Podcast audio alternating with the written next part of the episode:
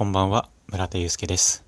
今日は読書方法のこだわりについてお話ししていきたいなと思います。僕はビジネス書と小説に対しての向き合い方だったりが異なっていて、皆さんもそんなことあったりしますか？ぜひ教えていただければなと思います。では、スタートです。今日はまあ休日ということで、3時ぐらいですかね、家のお風呂でゆっくりしていました。まあ、窓から日差しが差して、自然の優しさっていうのをね、全身で感じました。まあ、お風呂に入った後も、ゆっくり時間を楽しめるっていう優越感がいいなって思っています。僕は自宅のお風呂では必ず Kindle という、まあ、電子書籍端末で読書をしています。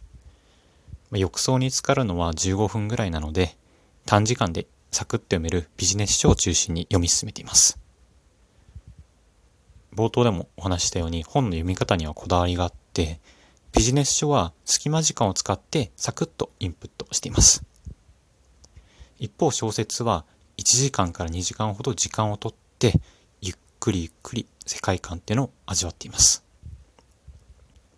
なのでビジネス書は、まあ、どっかでか、どこかに出かける前の15分とか、あとは会社の昼休み、あと会社で歯磨きしているので、その10分間とかで携帯だったりとか、Kindle 端末で読んでいます。で、小説は僕は本当に大きく時間をとっているんですけれども、それが、その小説の世界に入り込むまでに時間がかかるからだと思っています。読み進めていても15分とかじゃちょっと、なんだろうな。その現実の自分のままでして、30分ぐらい過ぎるとその小説の中身の世界に自分が入ってるっていう感覚を楽しめます。なので、長い時間をとって、ゆっくり、ゆっくり読んでいます。うん。あと、読む時間帯も結構違いますね。小説は寝る前に、に読むことが多いのかな。